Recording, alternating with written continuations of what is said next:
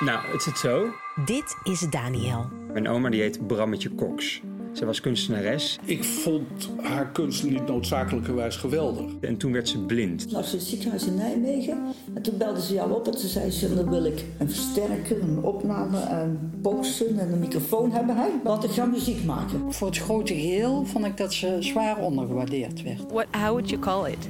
um, kind of like revenge suicide, something like that. It's kind of very angry. In die tijd waar merendeels was gewoon huisvrouw. In mijn ogen een hele vette vrouw. In de ogen van Daniel een hele vette vrouw. als het zo zwart-wit is dat ze dus, hoezo als het in het adoptierapport staat, dan is ze, ja, dan is ze best wel koud. Ja. Wie was deze vrouw en waarom maakte ze de keuzes die ze maakte? De gezinssituatie was natuurlijk hopeloos. Ik zou ook echt niet alleen maar bij de kinderen willen zijn. Ik denk dat ik dan ook helemaal geen leuke moeder ben. En dat ik het dan ook helemaal niet meer zo leuk zou vinden. Ons man was ook veel weg. En ging naar de kroeg of tentoonstellingen. Was altijd bezig met, met werken. Ze was wel een soort feminist, maar, maar, maar ze kon aan de andere kant geen vrouw naast zich accepteren. En dat hij ook nog eens niet weet wie zijn opa is. Dus wie de vader van zijn vader is. En die wordt de voorbijganger genoemd. Hij vertelde dat het min of meer een verkrachting geweest is.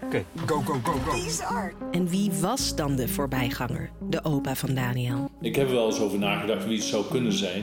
En? Ik kan daar niet... eh, nee, ik kan daar geen... eh, Hallo, goeiedag. Hallo. Ja, we overvallen u misschien een beetje. Ja. Mijn naam is Serine Oetloe en dit is Bram. Een vierdelige podcast over kunstenares en moeder Brammetje Cox... die ik maakte in opdracht van theatergezelschap Compagnie Kistenmaker. Eind september 2023 te luisteren in je favoriete podcast-app. Ja, het grappige vind ik toch bijzonder om dit te zien, terwijl het misschien wel helemaal niks is. Ja, staan we gewoon bij een random graf van mensen die we helemaal niet kennen.